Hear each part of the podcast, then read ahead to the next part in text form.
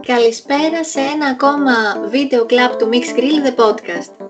Είμαστε πολύ χαρούμενοι γιατί αυτή τη φορά θα συζητήσουμε για μία ταινία που μας άρεσε πολύ. Σινεμά ο Παράδεισος λοιπόν, Νουέβος Σινεμά Παραντήσο. Ο διάσημος σκηνοθέτης Σαλβατόρε Ντιβίτα δεν έχει επισκεφθεί το χωριό του Κάλντο στη Σικελία εδώ και 30 χρόνια. Κι όμως σε αυτό το χωριό γνώρισε και αγάπησε από μικρό παιδάκι το σινεμά μέσα από την καθοδήγηση και ιδιαίτερη φιλία που ανέπτυξε με τον Αλφρέντο, τον άνθρωπο που χειριζόταν τον προβολέα στον κινηματογράφο του χωριού Σινεμά Παραντήσου. Ένα τηλεφώνημα που αφορά την είδηση του θανάτου του Αλφρέντο στέκεται η αφορμή να ξεδιπλωθεί το φιλμ της ζωής του Σαλβατόρε ή αλλιώς του τότε μικρού Τοτό, στην πολυβραβευμένη ταινία του Τζουσέπε Τορνατόρε και σε μία από τις σημαντικότερες ταινίες του Ιταλικού σινεμά. Πήγαινα κινηματογράφο, δεν πήγαινα να δω μια ταινία. Δημιουργούσαν αναμνήσεις. Το συνέστημα της γλύκας που είχα καθ' όλη τη διάρκεια. Ταλέντο, τα χουπινιά. Ένα μεταεπίπεδο της ερμηνείας του Πιτσιρικά και του υπόλοιπου cast μια πατρική αγάπη και σχέση. Όλα συνέβαιναν μέσα σε ένα σινεμά. Τη διανθίζει με διάφορες μίνι ιστορίες. Ανεξάρτητα από το είδος των ταινιών που του αρέσει να βλέπει, αυτή την ταινία να τη δει. Κάτι που για μας είναι, ξέρω εγώ, ο κόσμος ή η κόλαση, για κάποιον άλλον μπορεί να είναι το ακριβώς ανάποδο. Ήταν λίγο κουλτούρε. Πρώτη φορά που σε αυτό τον κινηματογράφο προβάλλεται φιλή. Δεν βλέπω πορνό και απλά στην πρώτη νότα ξεκινάς να κλαις. Ε, γι' αυτό το κάνει κολοδάχτυλα πιο μετά, έτσι. Είναι λοιπόν αυτή μία από τις σημαντικότερες ταινίες του Ιταλικού σινεμά ή του μοντέρνου Ιταλικού σινεμά; Ή του σινεμά εν γέννη. Ή του σινεμά γενικά. Είναι μια σημαντική ταινία. Νομίζω το να ψάξουμε το συμπλήρωμα απλώς θα οδηγήσει σε προβοκατόρικες ατάκες, θεωρώ, οι οποίες θα μας αποπροσανατολίσουν από το πραγματικό νόημα είναι μια ταινία που επαναφέρει το Ιταλικό σινεμά σίγουρα, αν το δούμε ιστορικά, γιατί μετά την, ε, την εποχή των μεγάλων δημιουργών, Φελίνη, Παζολίνη, όποιος τέλειωνε σε ίνι τότε έκανε μεγάλη επιτυχία και μεγάλη επιτυχία με νόημα κιόλας. Είχαν πολύ βάθος οι ταινίες τους και βάθος και εκτόπισμα κιόλας δημιουργικό. Δηλαδή είχαν προβολή και εκτός Ιταλίας και Ευρώπης. Μετά από αυτό υπήρχε μια περίοδος μεγάλη κάμψης του Ιταλικού σινεμά και ο Τορνατόρε, έστω και αν δεν κατάφερε να επαναφέρει έτσι, θεαματικά την Ιταλία γενικότερα στο προσκήνιο, κατάφερε να κάνει δύο από τις, μάλλον τουλάχιστον δύο από τις τρεις ταινίες του μοντέρνου Ιταλικού σινεμά που το σημαδεύουν. Που είναι η μία αυτή και η άλλη είναι το Μαλένα. Η τρίτη που ανέφερα θεωρώ ότι είναι το Λαβίτα Εμπέλα, το οποίο βέβαια έχει και άλλες ε, προεκτάσεις, δεν είναι τόσο ιταλικό δηλαδή όσο οι προηγούμενες δύο. Ξεχάσαμε μόνο να αναφέρουμε ότι είναι μια ταινία του 1988.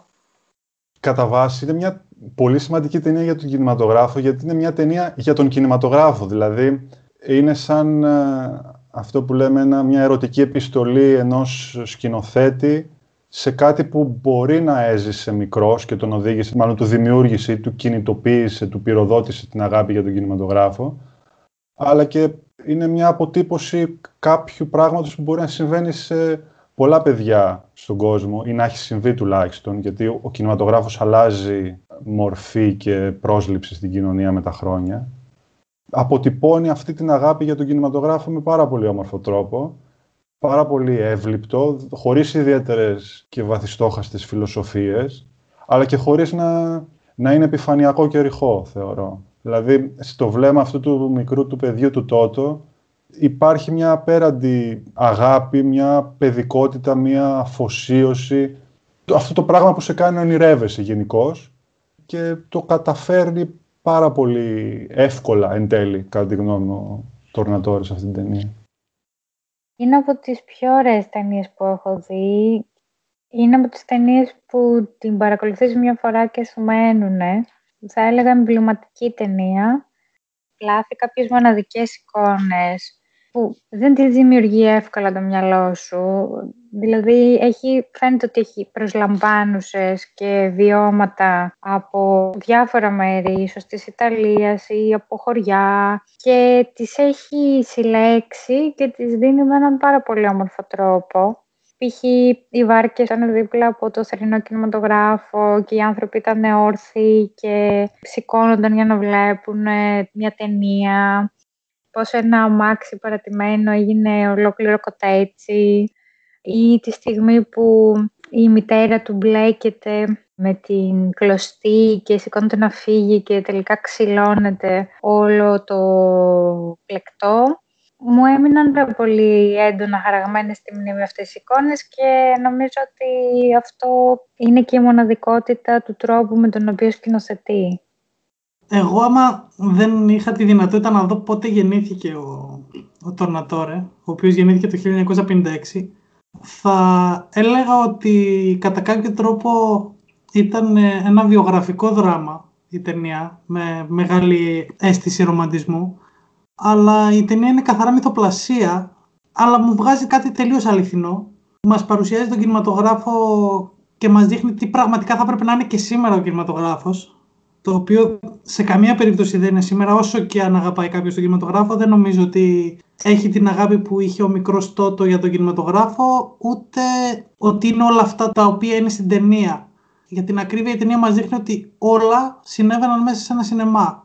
Τώρα τα περισσότερα από αυτά μάλλον συμβαίνουν σε κάποιο μπάρ ή σε κάποιο άλλο μέρος μέχρι που κοιμόντουσαν κιόλας μέσα στην ταινία. Και υπήρχε άνθρωπος που πλήρωνε για να πηγαίνει να κοιμάται μέσα στο κινηματογράφο, άσχετα αν μετά έγινε φανατικός των ταινιών και ζητούσε να κάνουν και ησυχία. Είσαι το μοναδικό, ξέρω εγώ, έτσι, όμορφο κομμάτι που μπορεί να έχει μείνει για τον κινηματογράφο, ίσως. Μάλλον εσείς μπορεί να το επιβεβαιώσετε, γιατί μπορεί να είστε πιο κοντά σε αυτό το ύφος. Είναι ότι μπορεί να είναι το πρώτο σου ραντεβού, ξέρω εγώ, σε ένα σινεμά. Ακόμα, ίσως. Ή να ήταν προ-κορονοϊού ή να είναι μετά κορονοϊού. Αλλά όλα τα άλλα, ναι, έχουν εκλείψει. Και δεν τα έχουμε ζήσει, νομίζω, καν εμείς στη, τη ζωή μας. Στην ουσία, νομίζω και εγώ, όπως είπε πολύ εύστοχα ο Ρέστης, είναι μια ταινία για τον κινηματογράφο. Οπότε ο κινηματογράφος είναι κεντρική σημασία σε όλη την ταινία και όλα γυρνούν γύρω του. Γιατί ο κινηματογράφος είδαμε ότι σε αυτό το χωριό ήταν μέσω συνάντησης ανθρώπων, μέσω γνωριμιών, είδαμε δηλαδή ζευγάρι να κοιτιέται για πρώτη φορά στο σινεμά, σε επόμενες σκηνές να είναι με το παιδί του, στο τέλος της ταινίας με γκρι μαλλιά γερασμένο στον κινηματογράφο, μπορεί να είναι σημείο ενημέρωσης, γιατί μιλούσες, μάθαινες, μέσα από τις ταινίες που έρχονταν στο σινεμά μάθαινες και πράγματα για τον κόσμο, γιατί τότε τηλεόραση δεν υπήρχε. Μπορεί να είναι σημείο ακόμη και προπαγάνδας. Πραγματικά ήταν ένα μέσο ο κινηματογράφος και φυσικά μέσω διασκέδασης. Ακόμη και μέσω για να βρουν κάποιοι άνδρες έρωτα επιπληρωμή είδαμε ότι μπορεί να είναι. Αισθάνομαι πραγματικά πολύ χαρούμενη που είδα αυτή την ταινία. Θα ήθελα να την έχω δει νωρίτερα, θα ήθελα να την έχω δει σε ένα θερινό σινεμά η αίσθηση που μου άφησε ήταν μοναδική και ενώ ήταν δυόμιση ώρες, όχι απλά δεν με κούρασε καθόλου, αλλά θα μπορούσα να δω και περισσότερο. Δηλαδή ξετυλιγόταν τόσο ωραίο αυτό το φιλμ της ζωής του Τότο μπροστά μας και το συνέστημα της γλύκας που είχα καθ' όλη τη διάρκεια δεν σταμάτησε καθόλου.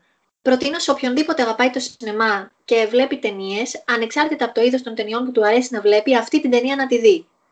Είναι και αυτό το ανεξάρτητα από το είδος των ταινιών που του αρέσει. Αυτό που είπες είναι σημαντικό, γιατί και στο συγκεκριμένο κινηματογράφο προβάλλονταν ταινίες από όλα τα είδη, από όλες τις χώρες. Προφανώς με κάποιους περιορισμούς, αλλά θέλω να πω δεν υπήρχαν αυτά τα πολύπλοκα συστήματα που υπάρχουν τώρα για την πρόθεση των ταινιών.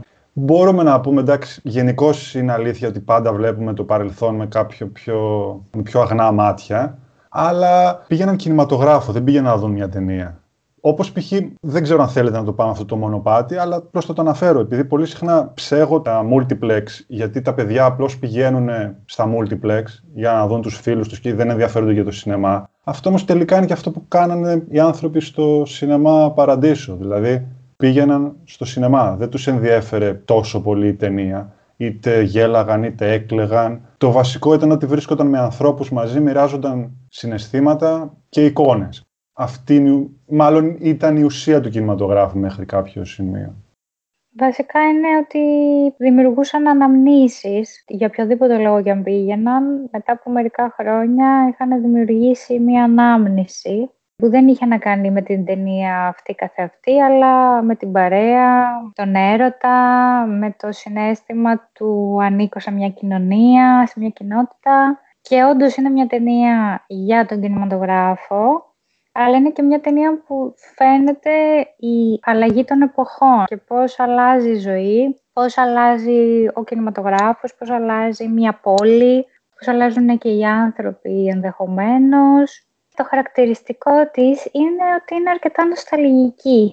Τουλάχιστον εμένα έτσι μου φάνηκε.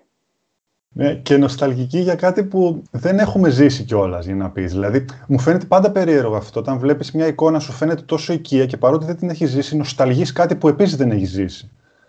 Ναι, με νοσταλγείς κάποια πράγματα, αλλά δεν νοσταλγείς κάποια άλλα. Γιατί η ταινία ήταν.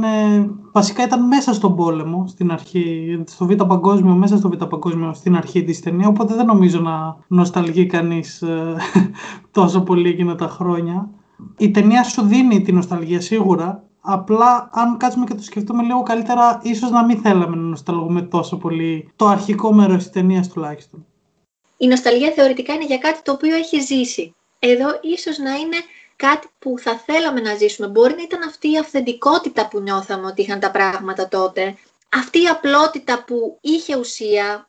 Προφανώς τώρα, όταν λέω τώρα εννοώ πάρα πολλά χρόνια, έχουμε μέσα, έχουμε τα πάντα, ό,τι θέλουμε αλλά να που το να υπάρχει ένα μέρος συνάντηση των ανθρώπων και το πώς γνωρίζονταν μεταξύ τους όλοι και αγαπιούνταν με έναν τρόπο, εγώ νομίζω ότι εκεί έτσι εστιάζω αυτό που θα ήθελα να μπορώ να ζήσω ή τέλος πάντων να το βλέπω γύρω μου.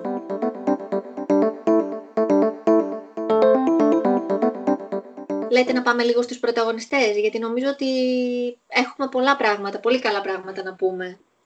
Ο μικρός πιτσιρίκος ήταν φανταστικός.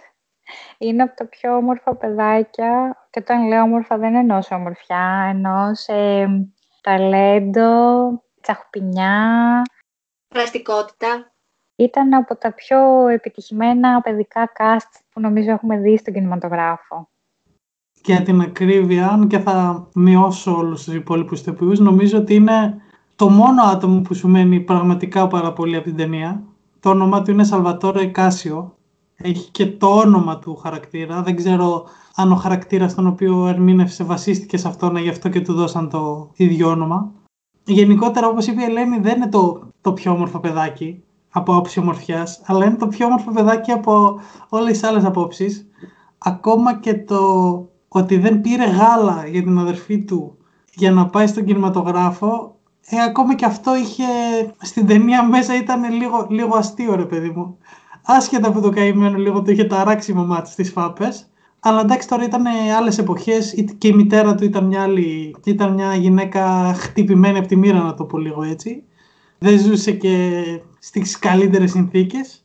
Μου κάνει πάρα πολύ μεγάλη εντύπωση ότι αυτό το παιδάκι δεν είχε μεγάλη πορεία στον κινηματογράφο στη συνέχεια. Έχει συμμετάσχει σε κάποιες ταινίες από ό,τι βλέπω, αλλά όχι με τον ρυθμό που θα περίμενα να τον δω. Περίμενα να είναι κάποιος μεγάλος αστέρας της Ιταλίας, να το πω έτσι, αλλά τελικά δεν είναι. Και η σκηνή που μου έμεινε από αυτόν πιο πολύ είναι που τον φωνάζει ο, ο πολύ φίλος του Αλφρέντο, ο κύριος που του μάθε την τέχνη του κινηματογράφου τέλος πάντων, του φώναζε από το παράθυρο και γύρισε και του είπε Αλφρέντο, φαμφακούλο. Εγώ γέλασα πάρα πολύ σε εκείνη τη σκηνή.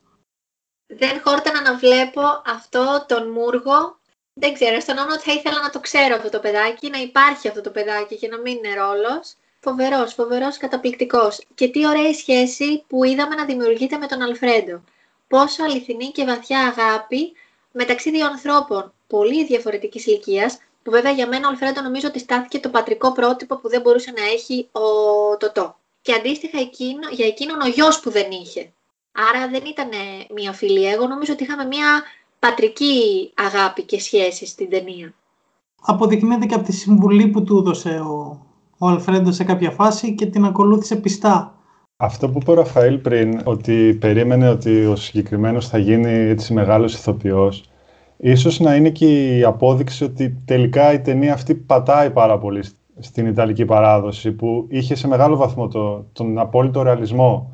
Και έστω κι αν ο, ο Τορνατόρε δεν είναι έτσι θειασότης του, του ρεαλισμού το γεγονός ότι το συγκεκριμένο παιδί ντύθηκε ηθοποιός, ξέρω εγώ, βαφτίστηκε ηθοποιός για το συγκεκριμένο ρόλο χωρίς ενδεχομένως να είναι και καταφέρει να επικοινωνεί τέτοια νοήματα και τέτοια συναισθήματα σίγουρα χωρίς τεχνική κατάρτιση Και σε μεγάλο βαθμό χωρίς αυτό να είναι έτσι σκληρά διατυπωμένο και στο σενάριο. Θέλω να πω, οι περισσότερες εικόνες που μας δημιουργούνται και τα συναισθήματα δεν εκβιάζονται. Δεν είναι ότι αποτυπώνονται σκληρά στο, στην οθόνη, στο πανίο που το βλέπει ο καθένας. Εκπορεύονται από όλα αυτά, είναι, πηγάζουν από όλα αυτά. Δηλαδή είναι, είναι ένα, ένα μεταεπίπεδο της, της ερμηνείας του, του Πιτσιρικά και του υπόλοιπου cast. Τώρα για τον, για τον Αλφρέντο και για, για το δέσιμο των δύο, εγώ εκ των υστέρων έμεινα περισσότερο στον διαφορετικό τρόπο που αντιμετώπιζε ο καθένας το ίδιο επάγγελμα. Δηλαδή ο Αλφρέντο ήταν μέσα στην αίθουσα προβολής και ένιωθε ότι κάνει καταναγκαστικά έργα. Το Πιτσιρίκι έβλεπε πραγματικά την αίθουσα προβολής σαν τον παράδεισό του. Ο Αλφρέντο ήθελε να τον διώξει το μικρό από την αίθουσα προβολής γιατί πίστευε ότι δεν είχε να του προσφέρει κάτι του Πιτσιρικά. Ο Πιτσιρικάς όμως ήθελε να είναι εκεί. Μιλάμε για το ίδιο επάγγελμα, το οποίο προσλαμβάνεται τελείως διαφορετικά από δύο πολύ διαφορετικούς ανθρώπους. Και αυτό πολύ συχνά το ξεχνάμε ότι κάτι που για μας είναι, ξέρω εγώ, ο κόσμος, ή η κόλαση για κάποιον άλλον μπορεί να είναι το ακριβώς ανάποδο. Ευτυχώς που εν προκειμένου ο Αλφρέντο έβαλε λίγο νερό στο κρασί του με την υπομονή ανοχή της μάνας του μικρού και τον άφηνε κάνα δύο φορές να μπαίνει στην, στην αίθουσα προβολής γιατί ακόμα κι αν ο Τότο τώρα OK, okay, στη συγκεκριμένη ταινία, επειδή έχουμε και λίγο χολιγουντιανό αέρα, έπρεπε να γίνει ο Τωτό, έπρεπε να γίνει μεγάλος σκηνοθέτης. ακόμα και να μην γινόταν μεγάλος σκηνοθέτης όμως, ακόμα και να, ήταν, να, να είχε αυτές τις αναμνήσεις, να τις κουβάλαγε μαζί του, θα είχε γίνει πολύ καλύτερος άνθρωπος. Προσωπικά μένω σε αυτό.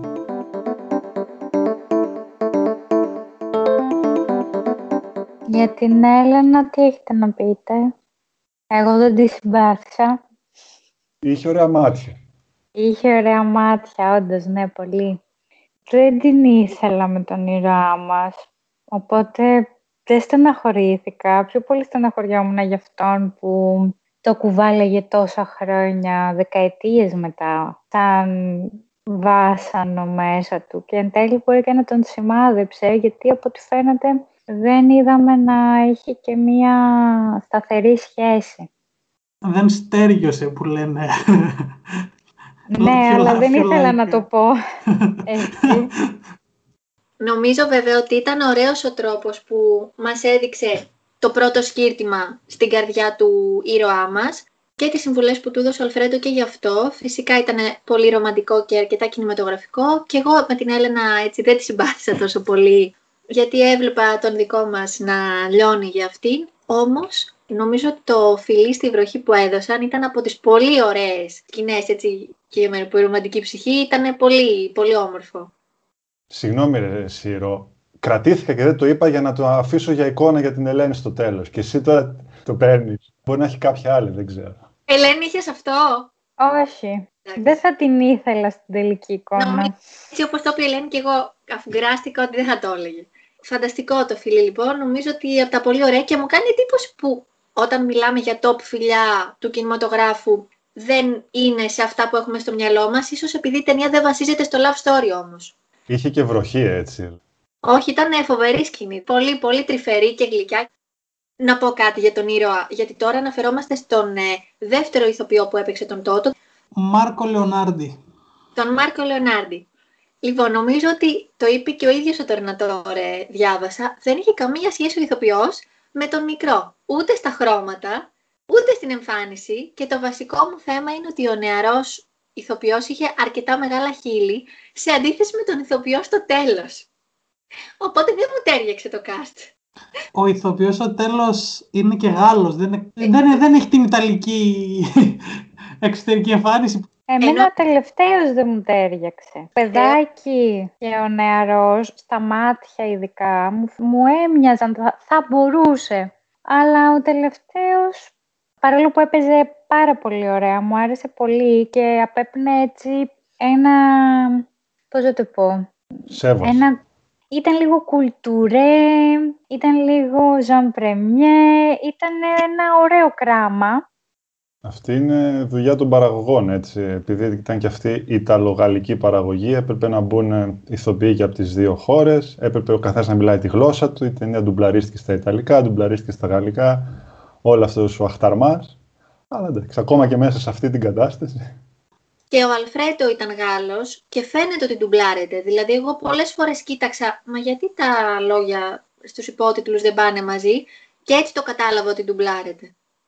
Καταλαβαίνω μάλλον το οικονομικό όφελος που είχαν από το να ντουμπλάρουν ταινία από ότι να βάλουν τον ηθοποιό να μάθει άπτεστα μια γλώσσα. Αλλά δεν μπορώ να καταλάβω πώς ο ηθοποιός που έκανε τον, τον Αλφρέντο έβγαζε συνεννόηση με το μικρό το πιτσιρικά. Ο μικρός το πιτσιρικάς δεν χανόταν που άκουγε άλλη γλώσσα και έπρεπε αυτός να απαντήσει στα Ιταλικά μου. Ε, γι' αυτό το κάνει κολοδάχτυλα πιο μετά, έτσι, και βγαίνει πιο πηγαία. Με βρίζει, λέει αυτός, πάρε να έχεις. Ή μπορεί κιόλα γι' αυτό το παιδάκι να αποφάσισε να μην ασχοληθεί με την ηθοποιία. Σου λέει, δεν θέλω να ξαναπεράσω αυτό το μαρτύριο.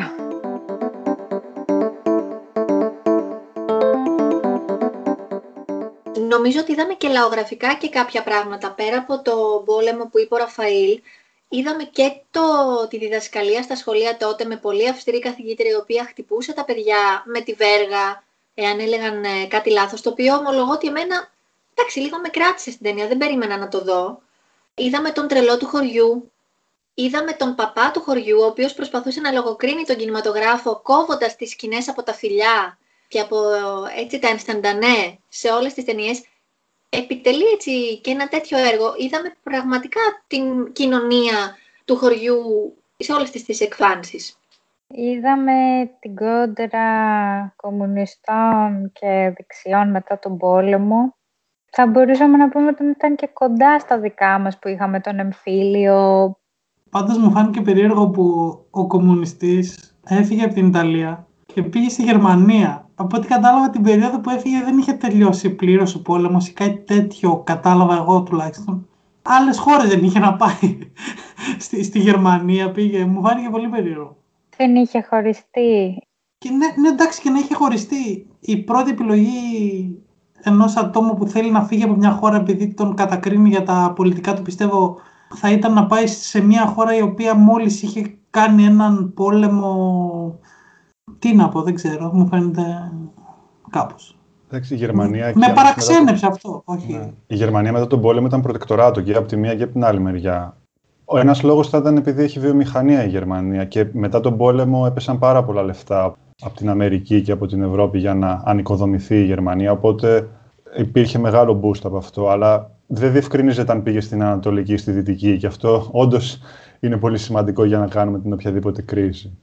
Απλώς στην Ιταλία, επίσης, επειδή ήταν και αυτοί από τους συντημένους του πολέμου και το πώς διαχειρίστηκαν οι Ιταλοί την κληρονομιά του Μουσολίνη και την ιδεολογική αυτή ήττα του φασισμού, ο Μουσολίνη μπορούμε να πούμε ότι ήταν και ο, ο δάσκαλος του Χίτλερ σε πολλά πράγματα. Δηλαδή ο φασισμός ουσιαστικά στην Ιταλία ξεκίνησε. Το βλέπουμε και όλα στις εκφάνσεις και στον τρόπο που αντιμετωπίζουν τον κομμουνιστή. Αλλά αυτά έχω την αίσθηση ότι είναι πιο πολύ, είναι πιο πολύ στο φόντο της όλης ιστορίας. Δεν είναι το επίκεντρο. Τα, μας τα δίνει όντως σαν στοιχεία γύρω-γύρω. Έτσι ενδιαφέροντα πράγματα για να σκεφτούμε, να, να ψάξουμε ενδεχομένως. Αλλά ο, στο σκληρό πυρήνα του δεν μπαίνει σε αυτά τα ερωτήματα και στις συζητήσεις. Και καλά κάνει τελικά, γιατί, γιατί είναι πολύ μεγάλα θέματα. Ναι, βέβαια είναι ωραίο που υπάρχουν, γιατί δίνουν μια άλλη οπτική. Δεν είναι ότι μένει η ταινία μέσα στο αυστηρό πλαίσιο μιας θεματικής. Είναι ωραίο που τη διανθίζει με διάφορες μίνι ιστορίες που σε βάζουν, σου θυμίζουν ακόμα και ιστορίες που μπορεί να έχεις ακούσει και από τους παππούδες σου. Εμένα, ας πούμε, μου θύμισε πράγματα η αυστηρότητα π.χ. που είπε η Ρο στο σχολείο, που είναι κάτι που εμείς δεν έχουμε ζήσει, αλλά έχουμε ακούσει ιστορίες. Μπορεί εδώ να σχετίζεται και με αυτό που λέγαμε πριν με την νοσταλγία κατά κάποιο τρόπο.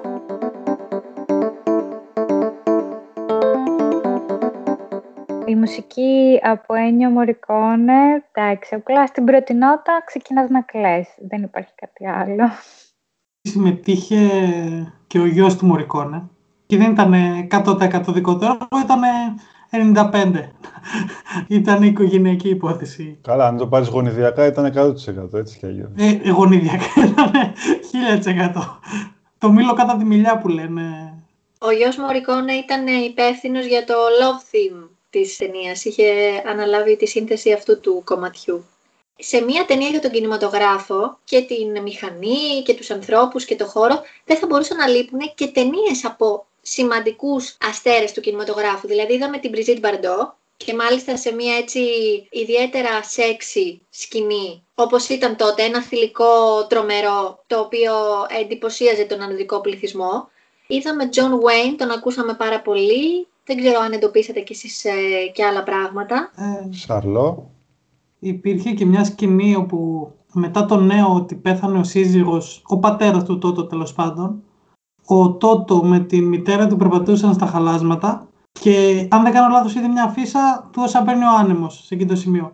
Πιο πριν ο φίλος του Αλφρέντο του είχε πει ότι ο πατέρας του ήταν ίδιος με τον Clark Cable, ο οποίος ήταν ο πρωταγωνιστής στο όσα παίρνει ο άνεμος και ήταν σαν να ήταν συνάντηση με τον πατέρα του, να το πω έτσι, μέσα στα χαλάσματα το, το συγκεκριμένο. Α, πολύ ωραίο αυτό. Είδα την αφίσα, αλλά δεν συνδύασα τον ηθοποιό.